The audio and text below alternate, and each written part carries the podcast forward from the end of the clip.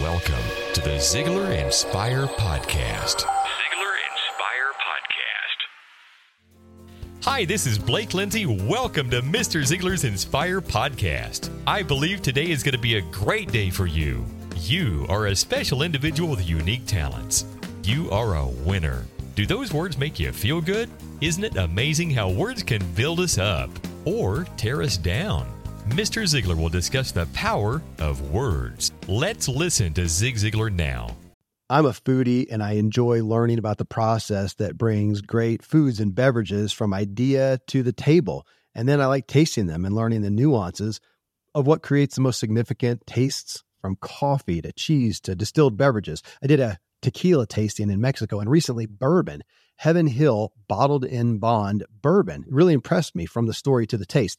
I grew up in Kentucky, where horse racing and bourbon are famous, and I got introduced to Heaven Hill bottled in bond bourbon. It's produced by Heaven Hill Distillery, which has been and still remains family-owned since 1935. And I'm impressed with the bourbon's ultra-rich, smooth taste. And right on the bottle, it states that this bourbon is 7 years old, which is actually 3 times longer than what's required to be certified as bottled in bond. I feel with beverages, the longer the prep, the better the taste. Being a bottled in bond product means it must pass a list of 7 requirements that set the standard for this quality bourbon. So look for it at your local store. Heaven Hill reminds you to think wisely and drink wisely. Another day is here, and you're ready for it. What to wear? Check. Breakfast, lunch, and dinner? Check. Planning for what's next and how to save for it? That's where Bank of America can help. For your financial to-dos, Bank of America has experts ready to help get you closer to your goals. Get started at one of our local financial centers or 24/7 in our mobile banking app. Find a location near you at bankofamerica.com/talktous. What would you like the power to do? Mobile banking requires downloading the app and is only available for select devices. Message and data rates may apply. Bank of America NA, member FDIC. I'd like to talk about the power of the spoken word. Because you see, the spoken word has the power to influence in an unbelievable manner and degree. Years ago, somebody said one picture's worth 1,000 words or 10,000 words. I'm here to tell you that that individual had never really read the Declaration of Independence or the Bill of Rights. They had not read Lincoln's Gettysburg Address or the 23rd Psalm or prayed the Lord's Prayer. See, those are words. They're just words. But they're words that can impact, have impacted literally millions and millions and millions of people. Words can make you break out in hilarious laughter. You've heard it 101 different times. And as a matter of fact, I'm reading something here called Anguished English.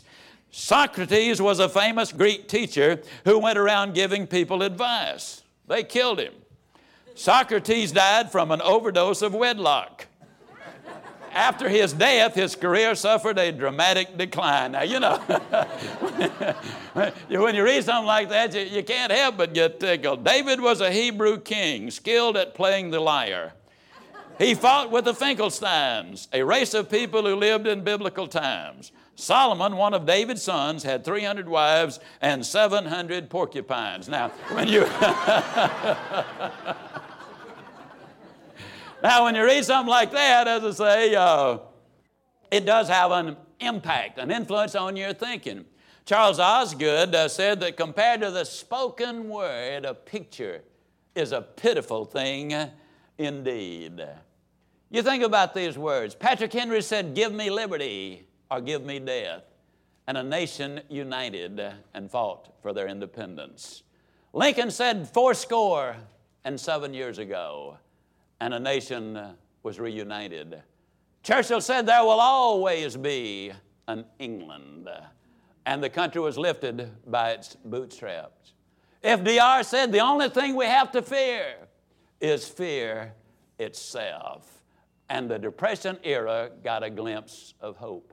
Martin Luther King said, "I have a dream." And because of it, many people dream today who did not dream before. Rosa Parks said, "My feet hurt." And because of those few words, an entire people stood up and marched forward. The words can be so enormously important. Many, many years ago, I told a beautiful young girl, "I love you." A few weeks later, she said to me, "And I love you." 2.5 years later, the preacher said, I now pronounce you man and wife. A little over 2 years later, the doctor said, it's a girl, Mr. Ziglar.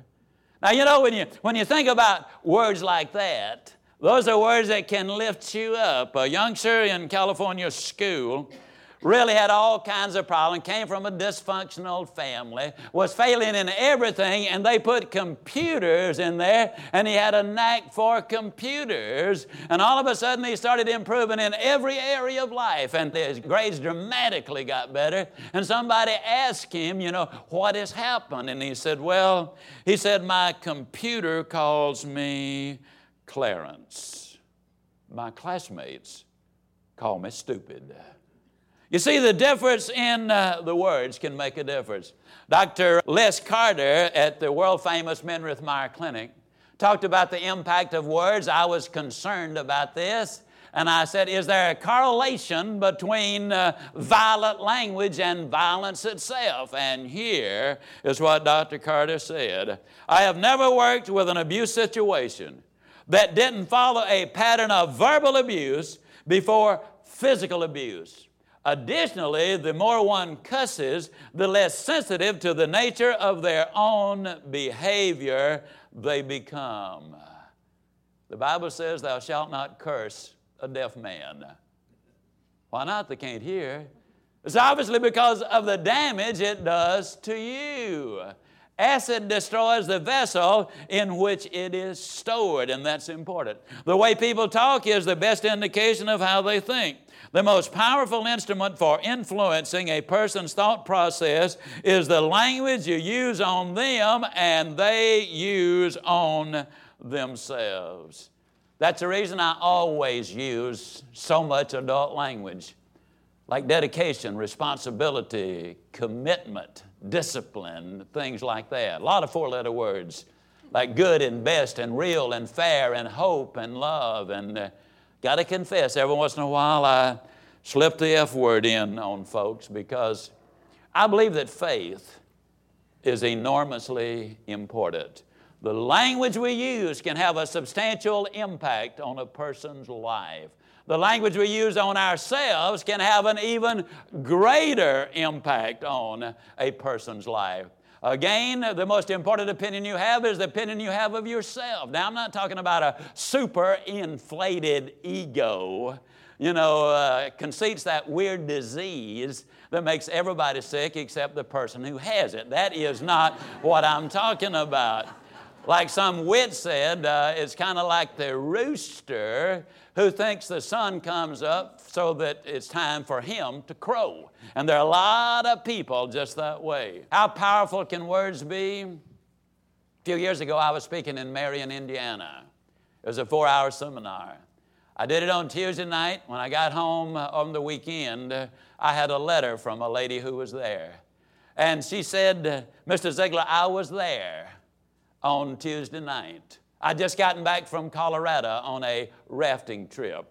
It's one of the most magnificent experiences of my life. It was really wonderful. We would raft down the river, and as the sun was beginning to set, we would pull off to a flat spot. We would build our campfire. We would cook our dinner. And then she said we would go up a few hundred more feet so we could get a better view.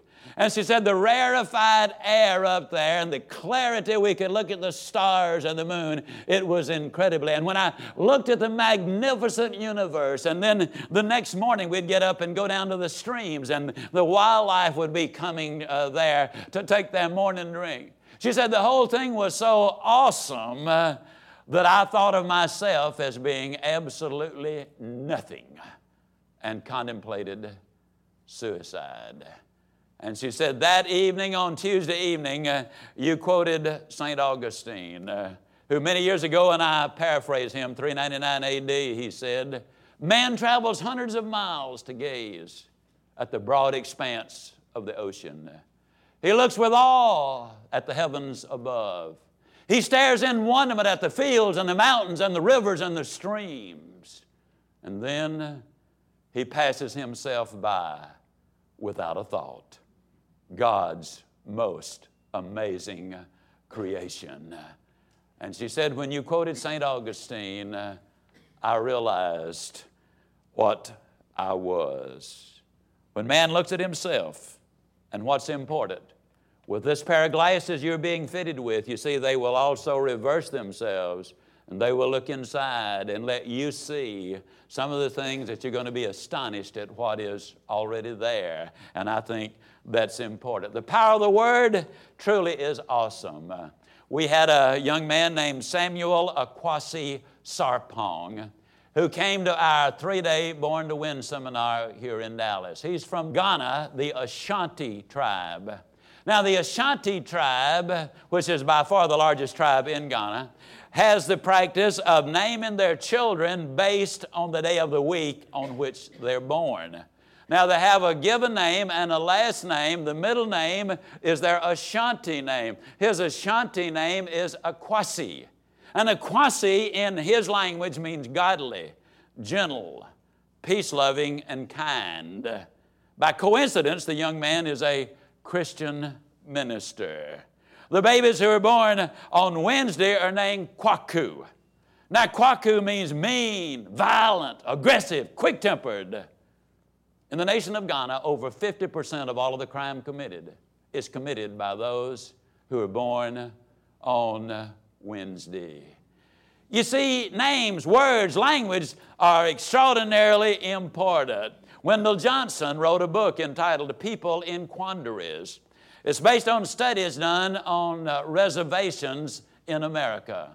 They started with 2 reservations and noticed something rather peculiar, and then expanded it to many other reservations. They discovered there was not a single full-blooded Indian raised on the reservation and taught the Indian languages and dialects. Not a one of them stuttered. Now, they checked the languages and the dialects, and then they understood why none of them stuttered. It was because in none of the Indian languages or dialects was there a word for stutter. And if there's no word for stutter, how you going to stutter? You see, there are no instructions.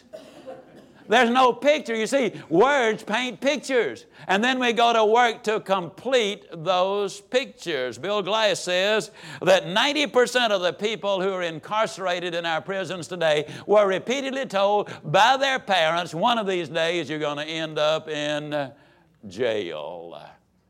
Jim Sundberg's a friend of mine, former Golden Gloves catcher in the major leagues.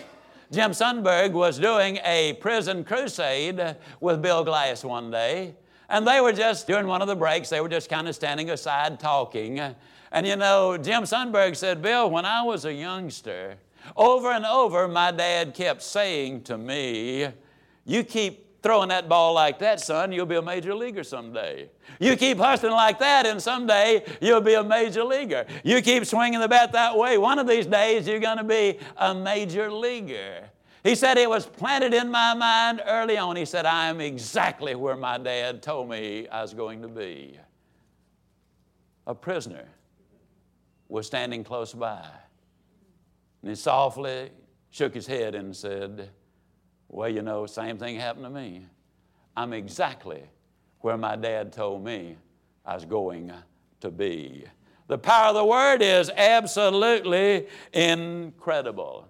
And yet so much of the input is negative. What do we say to our kids? We call them the terrible twos when they're really the terrific twos, tremendous threes, fantastic fours, fabulous fives, sensational sixes. I mean, you go right down the list. And yet how many times do we hear somebody say, you never do anything right.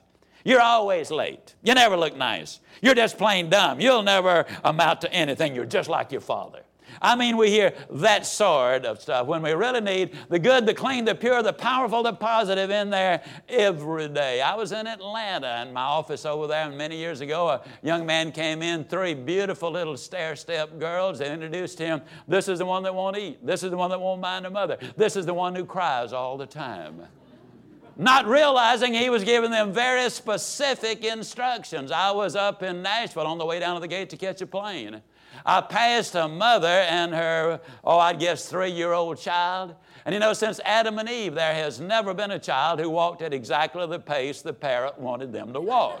Well, this little guy was kind of dragging his heels, and the mother turned to him and said, "Come on, stupid, we're going to miss the plane." I was in a cafeteria in Dallas, and a little girl was crying. A grandmother-type lady bent over and said, "What's the matter, honey?" And her dad spoke up and said, "She's mean. That's what. She's just plain mean." I was out in Stockton, California. I was doing my jog. I ran past a grandmother and her little granddaughter, about 5, 6 years old. Beautiful little girl. Well, I'll tell you just how pretty she was. She compares favorably to my own grandchildren. Now, if that doesn't say something, I don't know what was. And as I ran past them, the only thing I heard was these words: "They'll put you in jail for that." Can you imagine? Now, had I the opportunity to talk with that man in Atlanta, the man in Dallas, the mother up in Nashville, the grandmother in Stockton, I would say to them, if you want to destroy their self-image, if you want to discourage them, if you want to consign them to the failure heaps in life, if you want to give them higher hills to climb, you keep on doing exactly what you are doing. And the same rule applies between husband and wife and employer and employee. As you undoubtedly have already noticed, I put it all together. Personal life, family life, and business life, your physical, your mental, and your spiritual, because you're a complete human being, not just part of a human being. And the sad thing is that there are so many people who are even unaware of what they're doing.